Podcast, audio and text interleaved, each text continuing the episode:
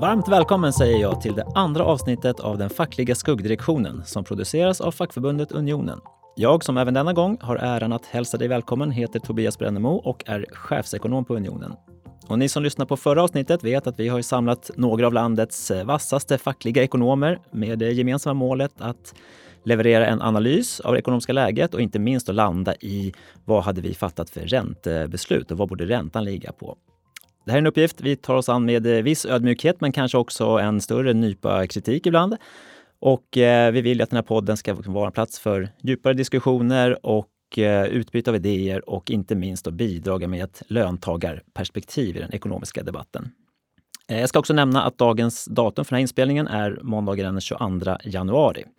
Och för att sia om framtiden eller se in i spåkulan eller kanske Excel-arket som det gäller för sådana som oss eh, så har jag med mig då som sagt eh, fyra skarpa ekonomer från den fackliga världen. Först av allt, välkommen tillbaka Charlotte Tarschys från Akavia. Tack så mycket. Sedan återigen Torbjörn Holle från LO, välkommen. Tackar så mycket. Och lika välkommen Elinor Odeberg från Arena. Tack. Och sist men inte minst, och idag med oss på länk, Sacos Håkan Regner. Yes, tackar, tackar. Hej på er allihopa! Jag hoppas att ni känner liksom er varma i kläden här efter förra avsnittet. Och eh, bara för att höja temperaturen lite, vi är ju, liksom, kom ju ur 2023 och några, några veckor in i 2024. Man har pratat mycket om att förra året var ett eh, skitår eller ett eh, förlorat år eller så. Vad har vi nu för känsla inför 2024 egentligen? Vad kommer det? Kommer det bli bra eller kommer det bli dåligt? Vad tror vi? Det kommer börja dåligt och bli bättre tror jag. Ja, jag är inne på samma tema. Jag tror vi får återanvända eh, pandemins eh, tema. Håll i och håll ut för det här året. Jag tror det beror lite på kanske vem man är eh, just nu, vilken typ av hushåll. Eh, för alla som har eh, drabbats väldigt hårt av de här höjda räntekostnaderna, höjda boendekostnaderna, så kanske det är liksom lite suck av lättnad att inflationen har gått ner, att centralbanker världen över tycks signalera att det snarare är räntesänkningar än räntehöjningar som är i sikte framöver. Men om man samtidigt är en del av de inkomstgrupper som har drabbats hårt av den här åtstramningspolitiken, både från Riksbankens sida och från eh, finanspolitikens sida, eh, då har man kanske ett mörkare år framför sig. För det kommer ju ta tid för eh, ekonomin och arbetslösheten att eh, återhämta sig. Mm, håller med. Vi kommer kanske också återkomma till just det där. Hur optimistisk är det rimligt att vara inför året? Vill du säga någonting Håkan? Jag är nog inne på Elinors linje. Så här, vi får ändå tänka på att inflationen ökade kraftigt under förra året och det är klart att nu faller den tillbaks men prisnivån ligger högt och vi har ändå på något sätt så vi kommer ha ganska svårt, eh, alltså låg konsumtionsnivå nästa år och det är klart att det varierar mellan olika grupper men alltså jag kände när jag tänkte på det här nu att det kanske var ännu ett skitår. Eh, kanske pessimisten i mig som talar men när jag ser att det börjar, liksom, arbetslösheten dra lite grann i akademikergrupperna då tänker jag att men det kanske kommer en extra push nästa år och kanske under våren också jag vet, vi, brukar, vi har ju faktiskt kanariefåglar hos, i Saco. Jag vet inte om ni vet det, men vi har ju arkitekterna hos oss och de brukar säga att de, de får signaler väldigt tidigt. Och de har, varit väl, de har ljudit väldigt högt under förra året så att jag tror att det kan bli lite extra negativt. Men som sagt en stor variation eh, och förhoppningsvis så blir den bättre än i alla fall jag tror. Ja, men och alla de här signalerna är ju också viktiga för penningpolitiken att ta hänsyn till. Så vi låter väl det kasta oss in i dagens eh, huvudpunkt. Och eh, då påminner jag lyssnaren här om att eh, ordningen här i den fackliga skuggdirektionen är att varje deltagare får motivera och resonera kring vilket räntebeslut vi skulle fatta Eh, och även då säga någonting om hur vi ser på räntebanan framöver. Och när alla är klara så summerar vi här och fattar ett gemensamt beslut via majoritet. Och hittar vi ingen sån så äger jag förmånen att fälla utslagsrösten här. Men vi ser vart vi landar när vi går varvet runt. Ska vi börja med dig, Elinor? Ja, jag skulle ju eh, sänka räntan vid nästa möte och det tyckte jag ju redan förra gången. Eh, och eh, väntar man för länge då blir det ju större ryckighet tror jag i penningpolitiken. Eh, jag eh, lyssnade på eh, Jerome Powells, på hans senaste pressträff, alltså amerikanska centralbankschefen. Och han var noga med att poängtera att you don't want to overshoot. Alltså man vill inte hålla i den här åtstramningen för länge. Eh, utan man vill ju hellre eh, i bästa fall sänka räntan redan innan inflationen är helt nere, eh, till och med allt för långt under målet. Eh, och jag tror att det finns en, en risk nu att vi kommer tillbaka i samma läge som vi var innan där vi kämpar med att få upp efterfrågan i ekonomin och kämpar med att få upp inflationen. Eh, då, var, då vi hade väldigt eh, expansiva åtgärder från, från Riksbankens sida.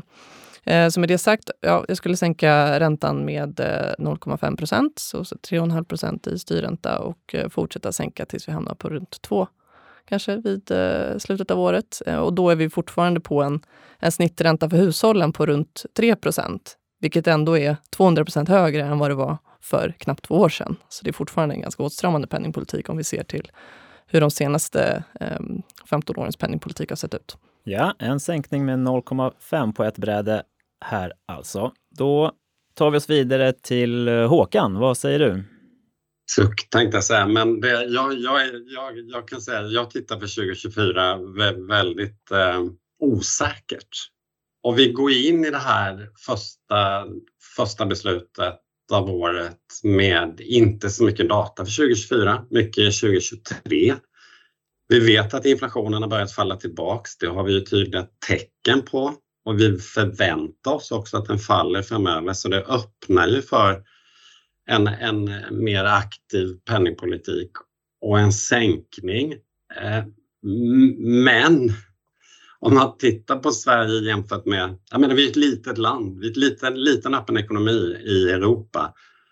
Och vi har ju svårt att avvika ifrån ECB. Så jag tänkte, när jag tittar lite på siffrorna tillbaka så är det väldigt ovanligt att Sverige ligger liksom under. Och om vi skulle sänka före ECB, hur skulle det påverka ekonomin relativt omvärlden? Vad händer med växelkursen? Ja, Elinor, vi vet att den påverkar så många faktorer som vi nämnde förra gången också.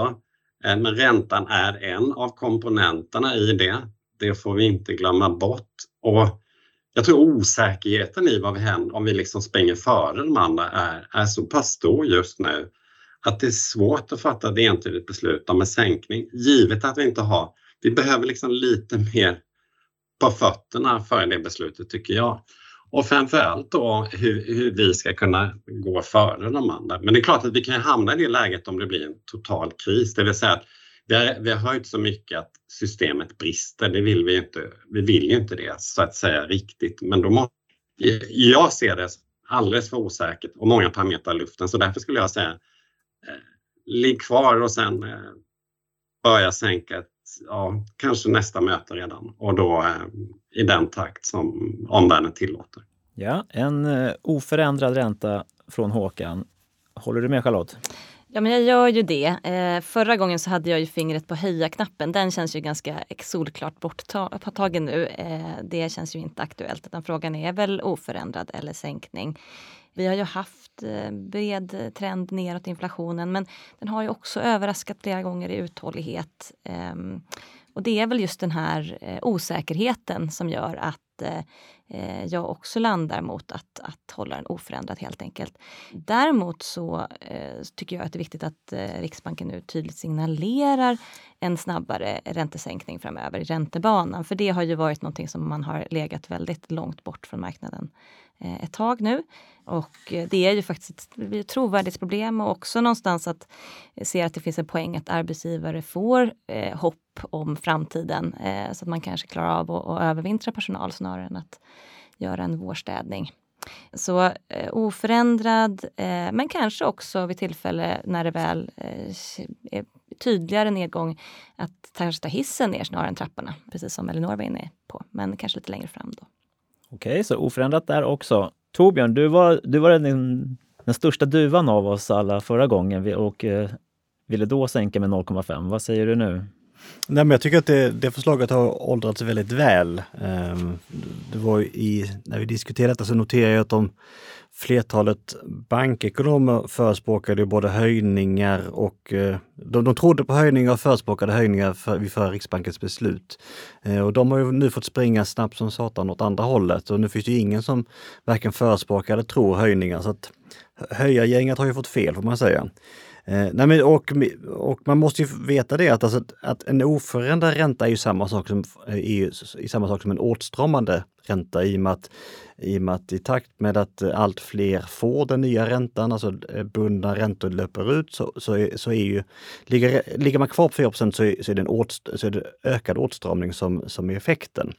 Och, och eh, med, med, mitt eh, uppfattning är fortfarande att eh, Riksbanken har kommit in alldeles för högt och det bygger på två faktorer. Det bygger på att, att Sverige har mycket mer rörliga räntor än omvärlden, det vill säga att räntan biter mycket snabbare än, än i EMU-området. Vi har dessutom högre skuldsättning. Eh, vi har den här stabila lönemodellen som gör att vi inte har några inflationsrisker på samma sätt som finns i andra länder. Det talar för att vi ska ha en lägre ränta än i EMU-området och till syvende och sist är det därför vi, inte är med i EMU. Alltså om vi skulle följa Håkans linje och, eh, och bara följa ECBs beslut så kan vi lika gärna gå med i, i EMU. Och nu har vi trots allt röstat om detta och vi ska föra en självständig eh, penningpolitik. Och det, det det bör vi utnyttja. Så att jag, jag får stå kvar vid en sänkning på 0,5 eh, och jag känner mig väl stärkt i detta givet inflationsutfallen som har skett eh, de senaste tiden. Noterat inflation, senaste inflationsutfallet är 2,3 KPIF, 4,4 KPI, då är mer än hälften av KPI är alltså höjda boräntor. Eh, så att eh, i allt väsentligt har Sverige 2% inflation. Vi är ju tillbaka på målet. Ja. Alltså det ska man komma ihåg. att eh, Riksbankens inflationsmål är ju KPIF med intervall om en procentenhet. Eh, och där är vi ju nu. Mm. Så det Inte riktigt målet som är formulerat så va? 2 plus minus en procentenhet. Så det finns ju en, ett intervall. Ja, Ja, precis. Som, som, är, som man Kanske anser blir acceptabelt. semantiskt här, men ja precis så är det väl. Man och, kallar det variationsband eller något i den stilen va? Ja, det finns säkert något man... finare ord för det. Men, men eh, poängen är ju att man inte ska bli liksom en decimalernas tyranni. Liksom, att så här, Nej, är det 2,1 procent så ska man höja räntan plötsligt. Utan att man har en viss eh, flexibilitet helt enkelt.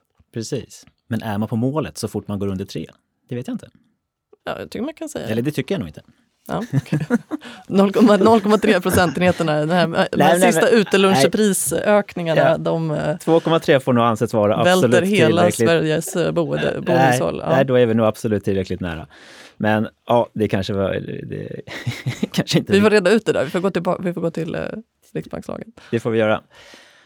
Eh, Okej, okay, då är det jag kvar. Jag tycker inte att det här var ett eh, ett eh, givet eller lätt beslut heller. Det är knepigt och jag tycker att mycket handlar just om tajmingen. Och, men det är ju väldigt glädjande att vi har lämnat den liksom, risken för ytterligare räntehöjningar bakom oss. Utan nu är det ju, fokus är ju på liksom, när blir det rätt tillfälle att sänka räntan igen. Och eh, här, så Riksbanken själva, de, de säger att de kommer kräva att inflationen inte bara är nere på 2% utan även håll, har hållit sig där under en tid för att man ska liksom, eh, våga börja sänka räntan igen. Eh, och det där kanske är liksom den trygga och bekväma vägen på något sätt. Men det blir ju, jag har två, två stora problem med det. Och det ena är ju att man kommer ju någonstans med garanti agera för sent. Eftersom bara sättet vi mäter inflationen på och att eh, att, den, att det inte bara ska vara ner på 2 utan även varit där under en tid. Och dessutom har någon av ledamöterna sagt att det ska även gälla KPIF exklusiv energi som liksom är det sista en, eh, inflationsmåttet i, i, i cykeln på något sätt. Det, då, vi kommer hamna väldigt sent om vi börjar sänka räntan först eh, då.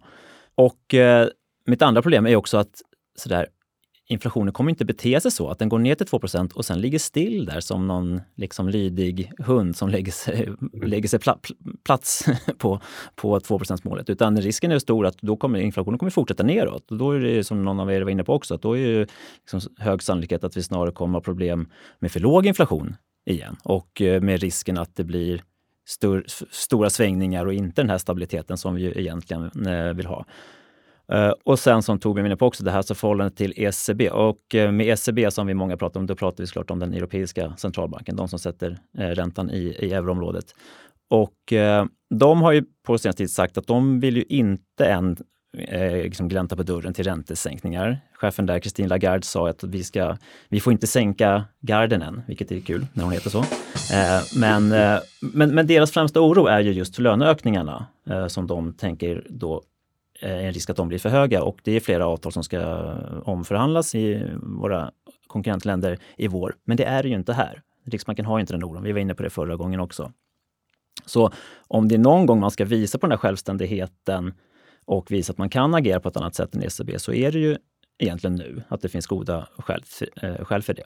Också timingmässigt så kan man ju faktiskt nu, till skillnad från tidigare, också peka på att de senaste utfallen har varit bättre än vad Riksbanken själva tidigare liksom, äh, förutspådde att de skulle vara. Så pratar vi timingsmässigt nu så, så tycker jag att timingen egentligen är ganska god av flera anledningar. Och samtidigt som inflationen går ner nu så kommer det också fler och fler signaler om liksom, starkare skäl att titta mer på realekonomin med, med fler företag som vill göra neddragningar och också produktionsminskningar som det har kommit rapporter om eh, senaste veckorna. Så därför så har jag tänkt att mitt beslut skulle vara att den här gången inleda räntesänkningarna, men med 0,25 procent. Härligt! Och att sen också fortsätta med det. Med, men ungefär i den takten. Jag tror absolut att det är bättre med trappan än med hissen. Och att börja redan nu med en stor sänkning tror jag också det skulle nog innebära större risker än vad som skulle liksom vara, vara vinningen med det jämfört med att uh, ha en mer lugnare nedgång i räntetakten. Ja, men då tänkte jag att vi skulle liksom summera det här beslutet också. Men då blir det lite krångligt här, för nu har vi två som säger att vi ska ha oförändrad ränta och sen har vi två som säger att vi ska sänka med 0,5 och en som säger sänka med 0,25. Då är det väl där vi hamnar? Då där vi hamnar. Precis. Det blir liksom, eh, vi får använda medelvärdet snarare än, än majoriteten. Precis. Det är ändå en ekonompodd. Men okej, okay, eh, jag eh, finner att, att vi liksom accepterar att agera med medelvärdesmajoriteten här och att vårt beslut då blir att helt enkelt sänka räntan med 0,25 procentenheter vid det här mötet klubba i bordet. Hörrni, jag tänkte vi ska gå vidare. Det har ju under hösten eh, blossat upp till lite mer strid på den svenska arbetsmarknaden än vad vi är vana vid. Det handlar ju inte som i många andra länder när det blir stora strejker om, eh, om lön, utan här har ju stora konflikten rört eh, kollektivavtalstecknande. Tänker framförallt såklart då på konflikterna på Klarna som ju eh, är avslutad och på Tesla som fortfarande pågår. Jag tycker liksom det är intressant att det har blivit en större debatt kring det här och eh, kring de liksom grundläggande principerna för hur vi organiserar vår arbetsmarknad i Sverige och hur den fungerar. Eh, där vi ju vill reglera så mycket som möjligt via kollektivavtal och inte via lagstiftning som i många andra länder. Jag tycker att den här debatten har varit ganska bra och sansad eh, under hösten, men det finns såklart några undantag, inte minst på några tidningars ledarsidor som lever kvar kanske en liten, enligt mig, lite gammaldags och förlegad syn på fackens roll och inte, inte verkar förstå vilka, vilka fördelar våra modell har och också vad som krävs för att det här liksom systemet ska kunna leva vidare. Alltså att det finns kollektivavtal och att de täcker så många som möjligt. Det är ju hela grunden för att det här ska fungera. Och eh, en sak som jag reagerar på är också att några andra mm, ekonomkollegor till oss i andra delar av sfären här också verkar leva kvar i så gamla uppfattningar och slänger sig med lite slentrianmässiga formuleringar som att eh, facken borde, liksom, borde fokusera på sin kärnuppgift och inte jaga enskilda rikingar som Elon Musk. Mm. Eh, eller det gamla lite dassiga sådär, facken använder maffiametoder för att få igenom sina krav och liknande.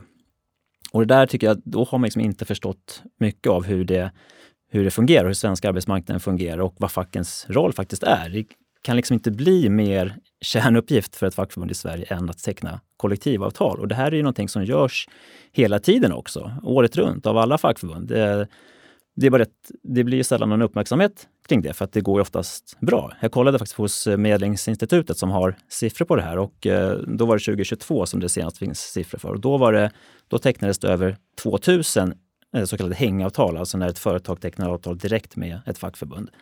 Och eh, det var över 8000 företag som fick kollektivavtal genom att de anslöt sig till en arbetsgivarorganisation. Så över 10 000 företag bara på ett år som skaffade kollektivavtal. Och som sagt, i stort sett så går det här alltid bra. Vi förhandlar, vi kommer överens, de anställda får vad de vill, företaget ser fördelarna med det här och varje gång så liksom tar svenska modellen lite ett steg framåt och växer sig starkare. Men sen ibland såklart så stöter vi på patrull. Och det är det som har hänt nu och, och eh, i två fall under kort tid med liksom uppmärksammade företag också. Då blir det ju mycket, mycket uppmärksamhet eh, kring det. Men det är det, när vi stöter på patrull så måste, då är vår uppgift att ta till de åtgärder som krävs för att komma vidare i det här. Och det är ju ingen annan som gör det. Det är liksom fackens ansvar i vårt system att se till att, uh, att liksom för, hela förutsättningarna för att kunna ha kvar modellen faktiskt finns kvar. För det som är alternativet är ju att vi skulle ha en helt annan modell där vi skulle behöva göra mer via lagstiftning istället. Och det tror jag knappast att de här ledarsidorna eller andra ekonomerna egentligen tycker skulle vara bättre ur någon sorts eh, frihetsönskande eh, tänk då kanske. Men vad säger ni? Nu vart det kanske inte en lång eh, inledning till det här, men vad, eh, vad skulle liksom få för konsekvenser för ekonomin om vi inte om inte facken skulle ta de här konflikterna och på så sätt skulle liksom riskera modellen, vad skulle, det få, vad skulle vi ha för ekonomi då? Alltså jag köper inte riktigt din premiss om att det inte handlar om lön, utan som du beskrev, för att i Teslas fall, jag kan, jag kan inte klarna, men i Teslas fall så handlar det faktiskt om att Tesla är ett företag som betalar eh, lägre löner än, än motsvarande företag. Eh, om man sätter, till hela bilden. Och där, och där har du inte svar på din fråga. Att, att du har, det är ju uppenbart så att, eh, alltså att, att Tesla liksom, eh, kan ju pressa ner lönerna för andra. Alltså genom att Tesla erbjuder sämre villkor sett eh, till hela bilden, alltså när man inkluderar liksom semestervillkor och pensionsvillkor i hela bilden. Så det är klart att det innebär en typ, någon typ av lönepress för folk som jobbar som bilmekaniker på andra företag. Och det får naturligtvis, kan ju rätt så snabbt få, få eh, negativa spridningseffekter. Eh, så att det handlar ju väldigt mycket om att eh, säkra, i det här fallet då, säkra villkoren för, för de som jobbar i motorbranschen. Mm, absolut, ja, och lön är naturligtvis en bärande del av kollektivavtalen också. Så, men jag menar, du förstår liknelsen också kanske med andra fack som kanske där är mer eh, direkta strider och eh, demonstrationer kring just lönefrågan. Det här är mm. lite mer principiellt på en lite större nivå eller lite bredare nivå, tycker jag också. Mm. Jo, det är klart att jag, men, eh, men jag vill ändå, alltså det, och detta är ju inget, detta är ju liksom, detta är väl, väl uträttat att Tesla erbjuder liksom, eh, något sämre villkor än, än sina konkurrenter. Så det, finns, det finns en uppenbar sån alltså, eh, nedåt snurrisk med Tesla. Och här är det ju viktigt att den nya gröna industrin inte blir som en kil som slår sönder den svenska modellen. Utan att även om de här nystartade bolagen, för det är ju framförallt eh, nya bolag och många med en profil som eh, folk sympatiserar med. Det är väl jättebra med, med mer elbilstillverkning, bra med eh, nya techföretag och så vidare. Men de ska ju också eh, anpassa sig efter de regler och villkor som gäller på svensk arbetsmarknad och också eh, ge bra löner och villkor till de som arbetar på de här företagen.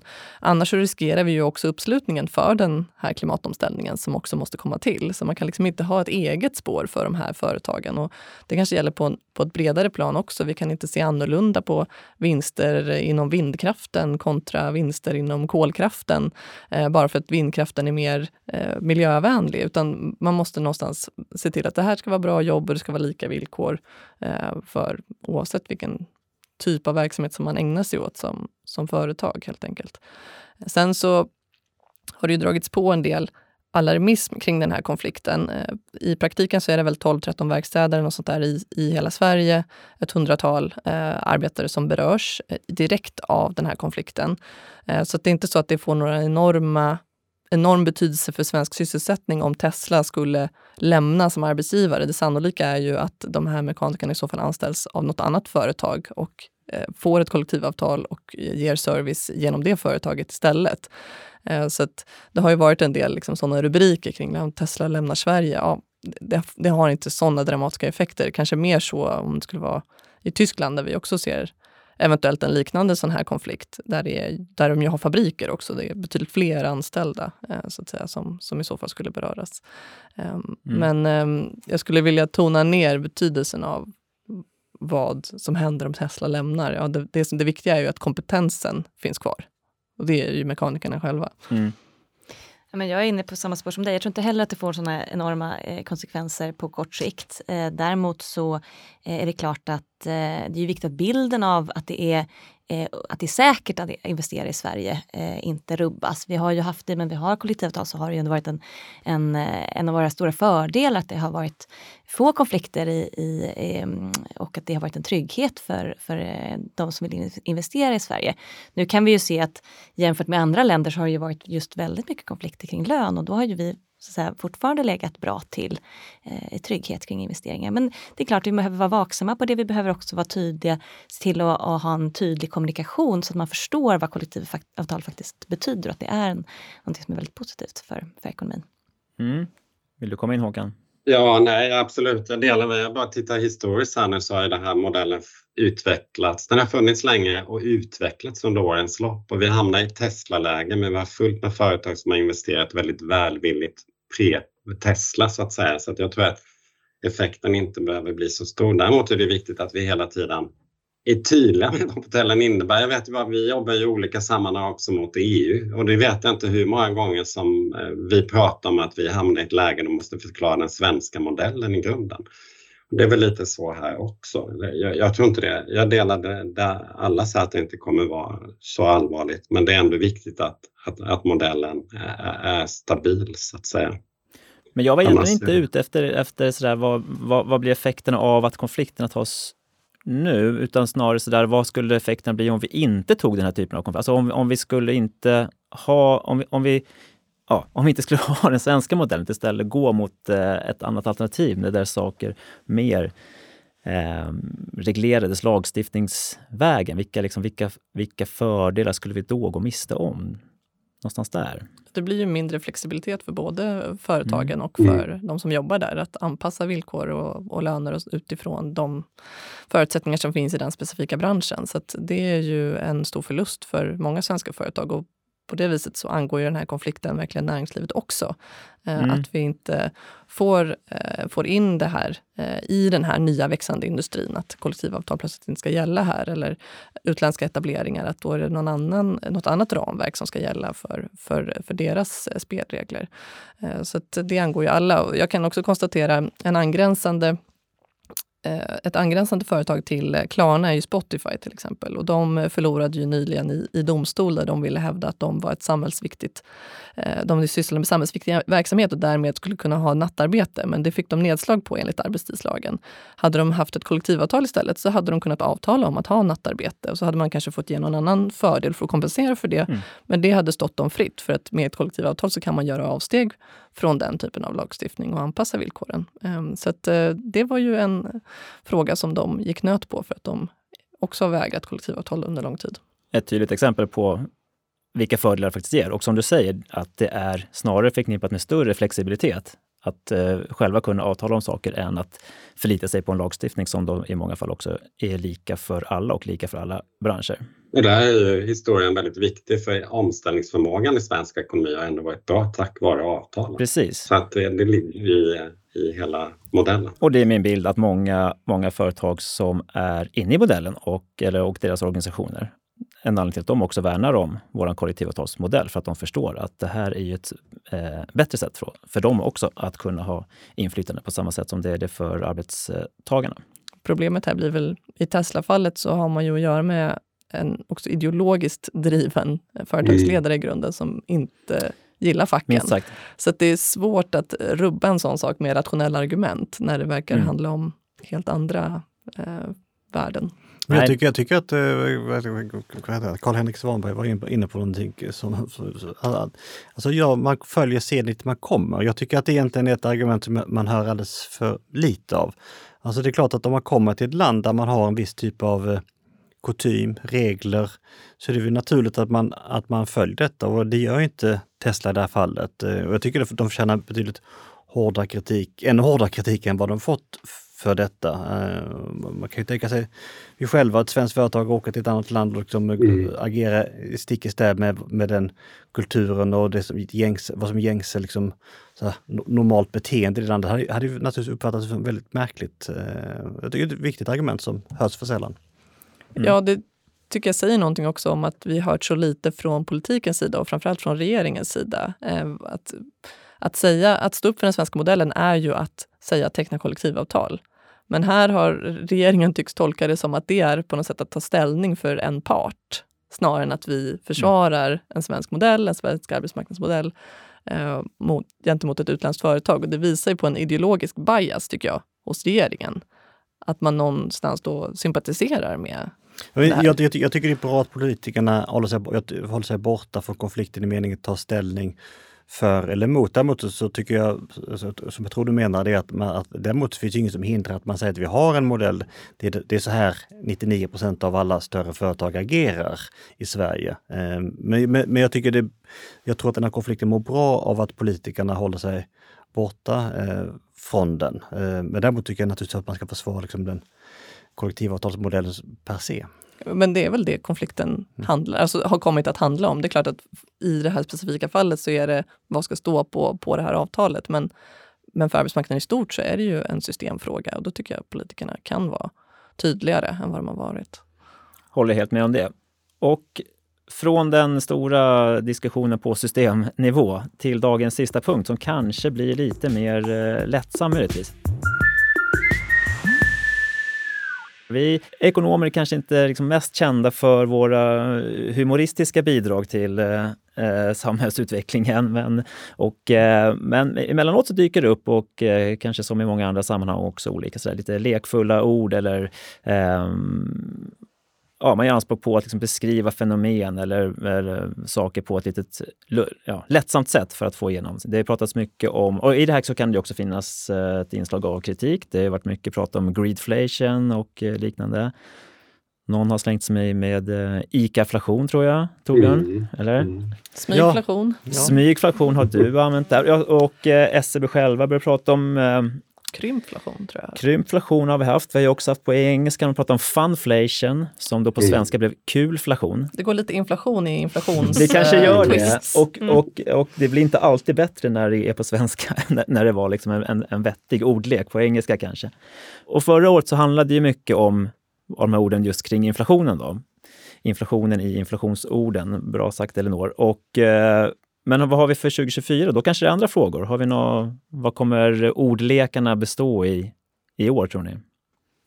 Ja, eh, men jag tänker, eh, vi har ju ett EU-val eh, som kommer och vi har eh, en påbörjad debatt kring euron. Vi har ju också haft mycket diskussion kring kronan. Det har inte varit något som de flesta gemene man har funderat jättemycket på, men det har ju ändå varit en period nu när, när kronan har varit på tapeten. Så jag är inne på ett ord som blandar krona och eh, mindervärdeskomplex. Det blir kronkomplex. Eh, och mm. det är ju någonstans den här känslan man har när man är fattig, eh, man ska köpa saker från utlandet eller man ska köpa eh, saker i eh, ett annat land och eh, känner sig riktigt kronfattig helt enkelt. Jag tänker också att det kan bli lite diskussioner kring det här med att eh, vill man gå med i eurofamnen? Mm. Det har mm. varit liksom lite osäkert här att vara valutasingel och, och, inte så attraktivt för investerare kanske när det har varit så. Um, så att ja men den, eh, det är tryggare helt enkelt euron. Den sortens diskussion tror jag kan, kan komma. Mm. Många som har känt kronkomplexet. Kronkomplexet när man varit utomlands kanske senaste året. Mm. Jag blev lite spontant inspirerad. Eurotisk. en eurotisk eh, EP-debatt. Eh, mm. med mm. arbetsmarknadsministern i täten kanske, Johan Persson. Som ju har varit, Liberalerna har ju varit tydliga att de vill ha euron. Ja, eh, precis. Um, men annars så hade mina spaningar, jag, tyckte jag gick igång på det här temat. det har varit mycket snack om liksom MÖPs, militärt överintresserade yeah. personer. jag tror att jag hamnar i kategorin PÖP, prisöverintresserad. person. Yes. Eh, att det här ändå liksom fortsätter hänga med, liksom, besattheten av hur priserna eh, utvecklar sig och höjs och sänks och så vidare och, och hur det kan påverka. Eh, för jag, jag tror att vi går in, eh, och kanske redan förra året, i någon slags sparsamhetsideal. Eh, att man liksom, och, och, att det blir en, är en trend att hushålla mer med resurser. Att det blir mer, mer hemma, hemmaglam kanske, att man är hemma hos folk igen istället för att träffas på restaurang och sådana här saker. En annan eh, spaning på detta tema är eh, hyschrik.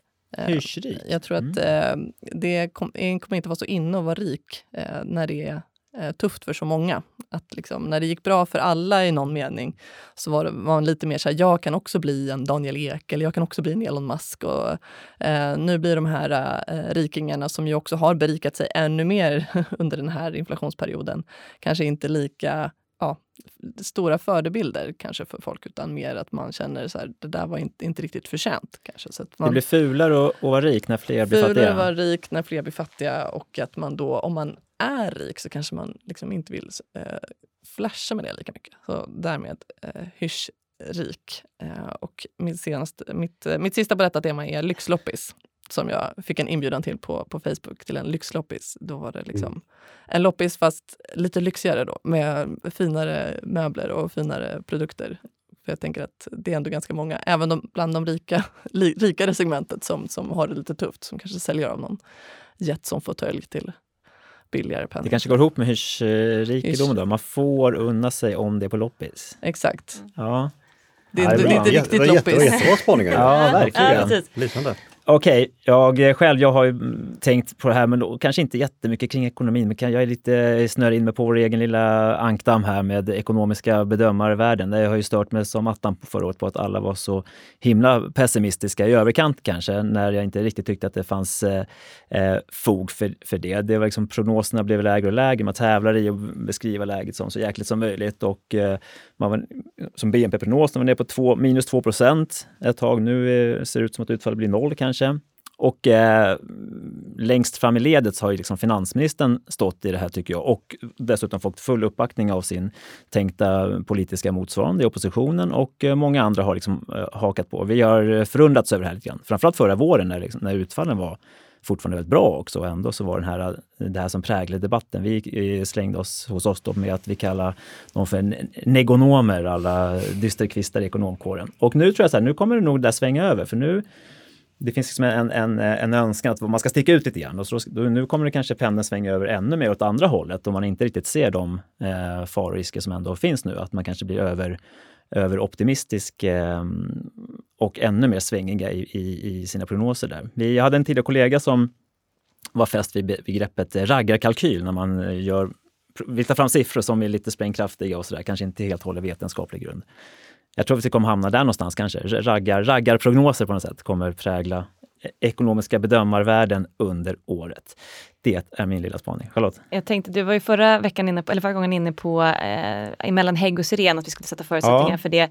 Jag tänker lite att vi är en annan eh, metafor kring årstider. Eh, nu är vi ju snarare i någon form av ekonomins oxtider, oxveckor, Mm. där eh, liksom, ljuset har ju vänt, eh, ekonomin, inflationen har gått ner, men vi känner inte än. Det är mörkt när vi går till jobbet och det, det. är tunt i plånboken på grund av, av eh, de här eh, eh, både prishöjningarna och räntehöjningarna. Så det är, det är det mörkaste innan ljuset kommer på något sätt. Men det som är bra med oxveckorna är ju att de är jobbiga när de händer, men man kommer ur dem. Precis, det är väl det vi hoppas på. Ja, och med det så är det dags att runda av dagens avsnitt och eh, det andra beslutet då från oss i den fackliga skuggdirektionen. Vi ser såklart med spänning fram emot vad Riksbanken tar för beslut eh, när de meddelar det den 1 februari och oss hör du igen inför nästa räntebeslut i slutet av mars. Har ni några frågor eller inspel? Varmt välkommen att höra av er direkt till mig på tobias.brannemo.unionen.se. Stort tack till er, Elinor, Charlotte, Håkan och Torbjörn och framförallt eh, stort tack till dig som har lyssnat. På återhörande.